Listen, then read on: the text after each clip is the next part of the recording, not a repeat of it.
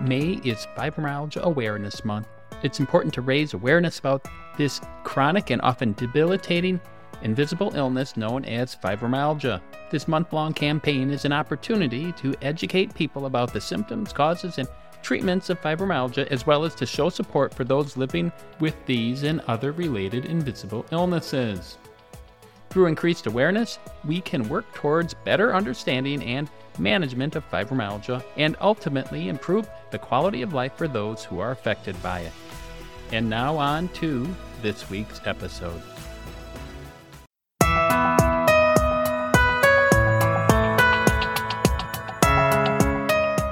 We talk about the need for sleep, but there is an irony here for many with fibromyalgia.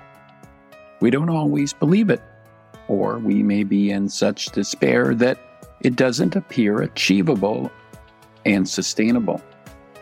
Today, we will continue to look at some unique challenges you are more likely to face living with fibromyalgia and related problems. For those meeting me for the first time, I am Dr. Michael Lenz, a pediatrician, an internist, and a lifestyle medicine physician. I have been a doctor for over 26 years and am the author of Conquering Your Fibromyalgia Real Answers and Real Solutions to Real Pain. I blend the best of lifestyle medicine and medical management using an evidence based approach.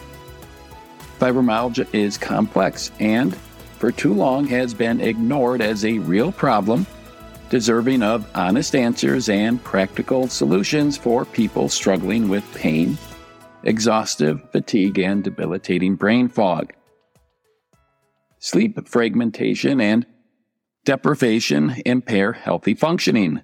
We have learned that it occurs with sleep apnea, restless leg syndrome, and innate sleep disruptions found in many with fibromyalgia. Weight gain can lead to sleep apnea. What makes it worse for those prone to fibromyalgia is the impact sleep deprivation on food desire in the human brain. Weight gain can lead to unrefreshing sleep through the development of or worsening sleep apnea. Understanding how sleep loss and weight gain are connected is essential. A study we will look at sought to tease out the impact of sleep loss and food choices. Food choices are the most critical factors when considering healthy weight loss for the long term. For many, you can recognize the more nutritious food options, but still feel the need or desire to consume it. The recognition is similar to a smoker recognizing that the healthier option would be to not smoke, but they do it anyways. Why is that? As we understand more about how behind the scenes processing impacts us in our brains, we can work better to prevent this hijacking. The study called The Impact of Sleep Deprivation on Food Desire in the Human Brain sought to test two ideas that central brain processing mechanisms may lead to weight promoting food choices following sleep loss. One hypothesis was that failure to recruit brain regions necessary for optimal evaluation of food choices leads to choosing items with greater weight gain potential. These regions are the anterior cingulate, the lateral orbital frontal cortex, and the anterior insula, also known as the prefrontal cortex. These regions are involved in making decisions, when assessing food choices as being healthy, these are the parts of the brain that say, hey, the whole food plant based diet is good for me.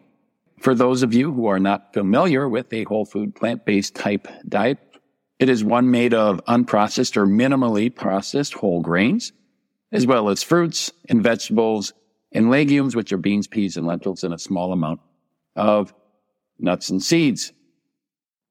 A second hypothesis that they had was that excessive reactivity in two brain regions is involved in signaling in a higher emotional response and assessing stimuli as more desirable. These areas may motivate the consumption of calorie dense foods, potentially leading to weight gain. These areas are the amygdala and the ventral striatum. I hear many patients say something like this Doc, I know what I should do, but I don't do what I know is good for me. Others may say, I am an emotional eater. Emotional eating can lead to worse outcomes, shame, and rumination on consistent failures.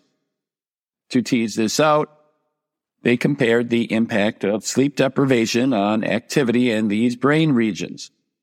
The anterior cingulate, the lateral orbital frontal cortex, and the anterior insula are thought to be involved in contemplating food choices.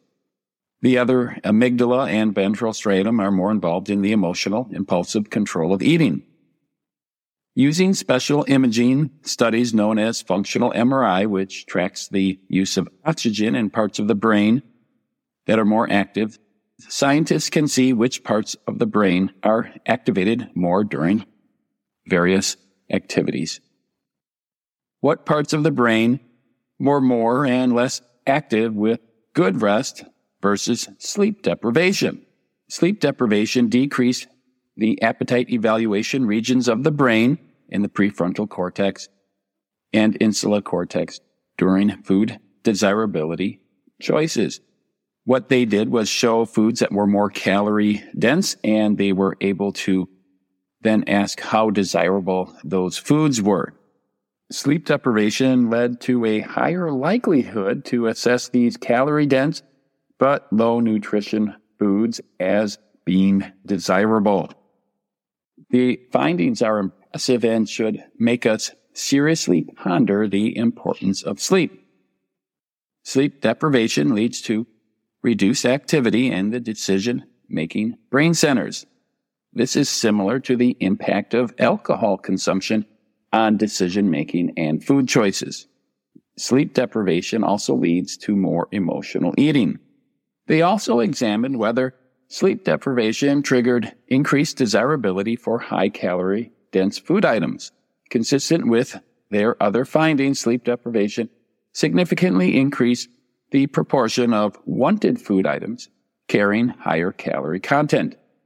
These foods have a high immediate dopamine release in the brain, leading to a high reward.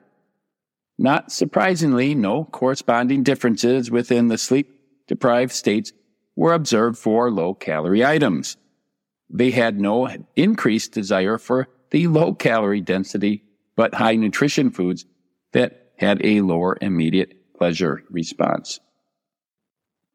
Have you ever caught yourself saying to one of your children who was asking for one of these low nutrition but high calorie density food but refused to eat something healthy? and say something like this to them Well, if you were really hungry, you would enjoy having a piece of fruit or some vegetables that I've taken the time to cut up for you. But they then may pout and fret and say, No, thank you, and stomp away or whine for these calorie dense foods. While while we as adults may not be stomping away or acting like a frustrated toddler or preschooler or younger child, we may just grab the food because we have the option. Nobody's controlling the refrigerator or the pantry, preventing us from grabbing the calorie dense foods. But if you pause and say, well, if I really was hungry, I'd be just grabbing something healthy. But if you're sleep deprived, you are more likely to gravitate for something that is much more stimulating to the brain. And that can be, when it comes to food, these calorie dense items. And just like your preschooler or younger child, it ends up being a choice of one of these more calorie dense foods that don't give us good nutrition we get back to the study where they were looking at the impact of sleep deprivation. What impact did this have on the total calorie intake? The calorie content of all wanted items in the sleep deprived condition was 600 calories more than in the non sleep deprived state. In fact, the more calorie dense the food was, the more likely the desire for and the resultant consumption increased after sleep deprivation. So what are those calorie dense foods? Common ones include processed and ultra processed carbohydrates, meats, fried foods, and foods with added salt, sugar, and fat. Food companies don't do you any favors with their marketing of these foods. Many of you may be stuck in the pleasure trap, where healthy foods packed full of nutrients but not necessarily calories are perceived as much less desirable. In fact, if you're eating a much more calorie dense diet, and then you are given foods that are high nutrition but low calories, the brain will perceive them as much less pleasurable. Now, the good news is that consistent consumption of the high nutrition but low calorie foods over time will lead to much more enjoyment. And when given foods that are much more calorie dense, are much more likely to perceive them as too calorie dense and too much intense pleasure. These are people you may have heard say, Oh, that's too sweet for me, or that has too much oil, or it's too heavy, which may be surprising because you can have two people who have the exact same foods and get completely two different assessments on how delicious or how tasty they are. These are important observations to be aware of. These findings make healthy diet choices and a resultant healthy weight much less likely for those of you who are struggling with unrestored sleep, with sleep deprivation, and other sleep problems. Unfortunately, that includes most of you who are struggling with fibromyalgia and related problems, as most have some degree of sleep difficulty. These findings support the benefits and the need to do our best to get restorative sleep. I don't mean to add more guilt or frustration to living with fibromyalgia, but I hope this gives you a better understanding. Having this insight can, at a minimum, make us understand our susceptibilities. In sports, a scouting report of the other team is done to understand their vulnerabilities. Good teams will do a scouting report on themselves to build awareness of their weaknesses. Similarly, knowing that sleep deprivation leads to poor food choices and resultant weight gain, leading to possible problems such as sleep apnea. These foods also give a feeling of short-term energy, but are energy depleting and can cause fibromyalgia related problems like IBS and migraines. Poor energy makes it harder to get the consistent activity needed to appease the fibromyalgia dragon. Most people have experienced emotional eating, but those with fibromyalgia are much more likely to consume higher calorie dense foods and lower consumption of fruit, vegetables, whole grains, legumes, nuts, and seeds. The average person consumes about seven servings of fruit and vegetables a week. However, the average person with fibromyalgia consumes half that amount. This insight helps you understand why. Education is so important. In the short term, what do you do with all this information? There are many actions you can take. Make good sleep a priority. It is vitally important. Seek diagnosis and treatment for health conditions that can cause unrestful sleep. Also, don't sabotage yourself by bringing calorie dense foods into your home. It is like having cigarettes around for someone intent on quitting. Like food, cigarettes offer short term benefits but severe long term consequences. Just how calorie dense but nutritionally poor food offers short term emotional satisfaction, but long term health consequences, cigarettes offer a short term benefit, but also severe long term consequences. Sleep deprivation is also a driver of cigarette consumption and, as we've talked about, poor food choices.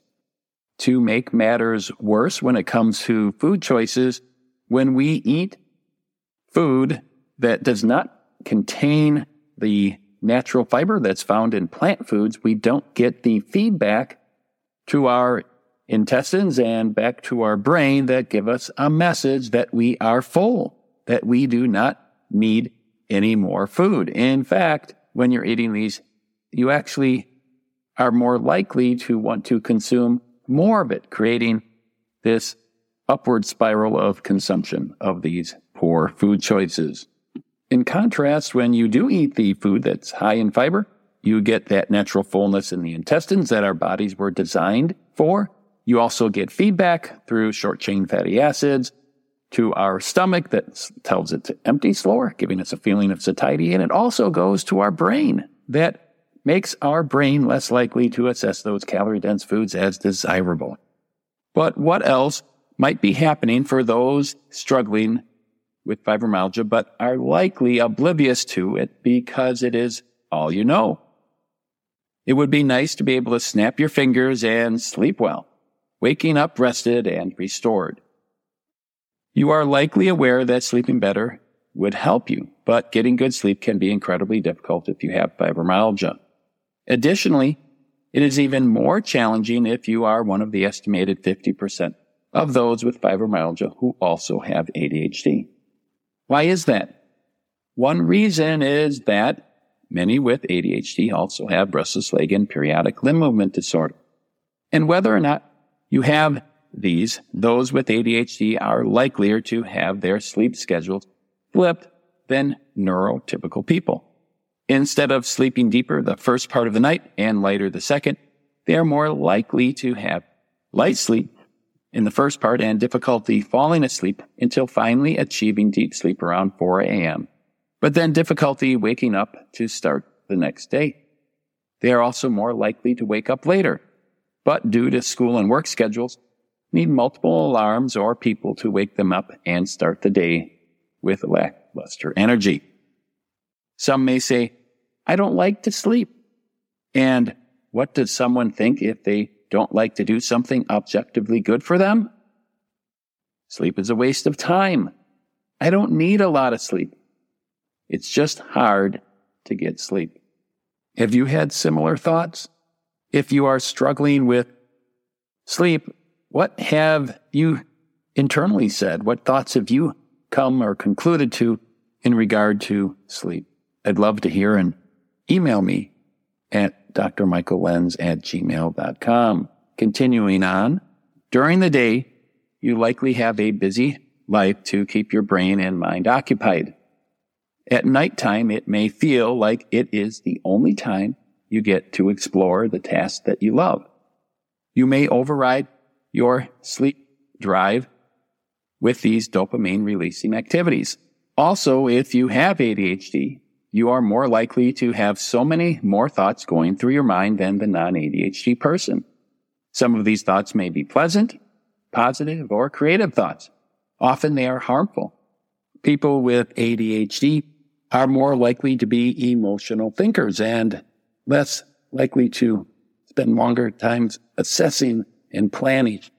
This center, known as the amygdala, is involved in the brain's alarm system. Unfortunately, the system is more quickly and easily activated in those who have ADHD. More intense negative emotions can worsen fibro symptoms. This can result in feeling much more overwhelmed.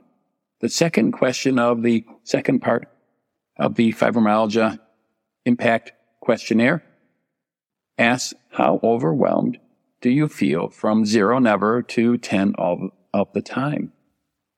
For those of you who are living with fibromyalgia, it is much more likely to be in the higher level of feeling overwhelmed.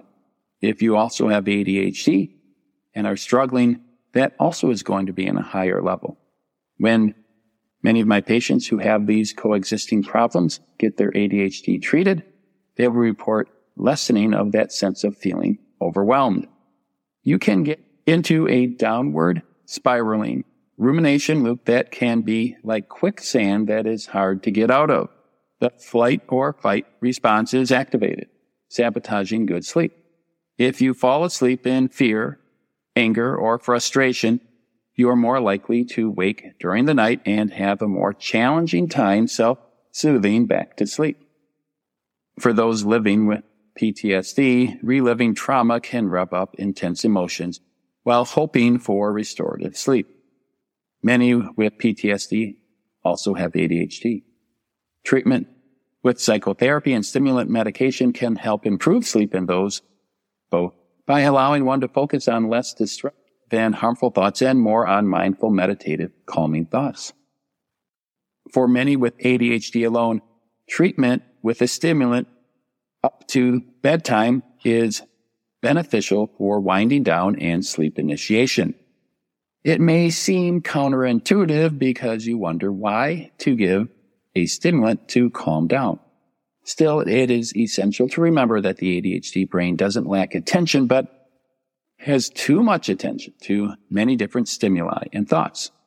When you treat ADHD, you are able to help turn off those unwanted thoughts and focus on those calming meditative thoughts. Here are some key take home points for you to remember from this week's episode. Sleep is vital for many reasons, but one is the impact of poor sleep on our ability to assess and make good food choices.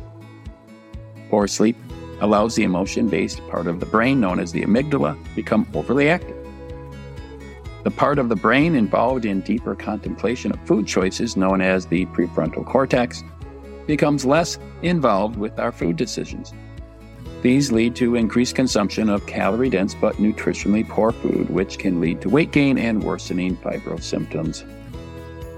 If you have ADHD and fibro, the emotional part of the brain is more involved in general, contributing to the challenges. ADHD can also interfere with the ability to wind down before bed and keep a consistent bedtime routine, further aggravating fibro. We will talk more about sleep hygiene in next week's episode.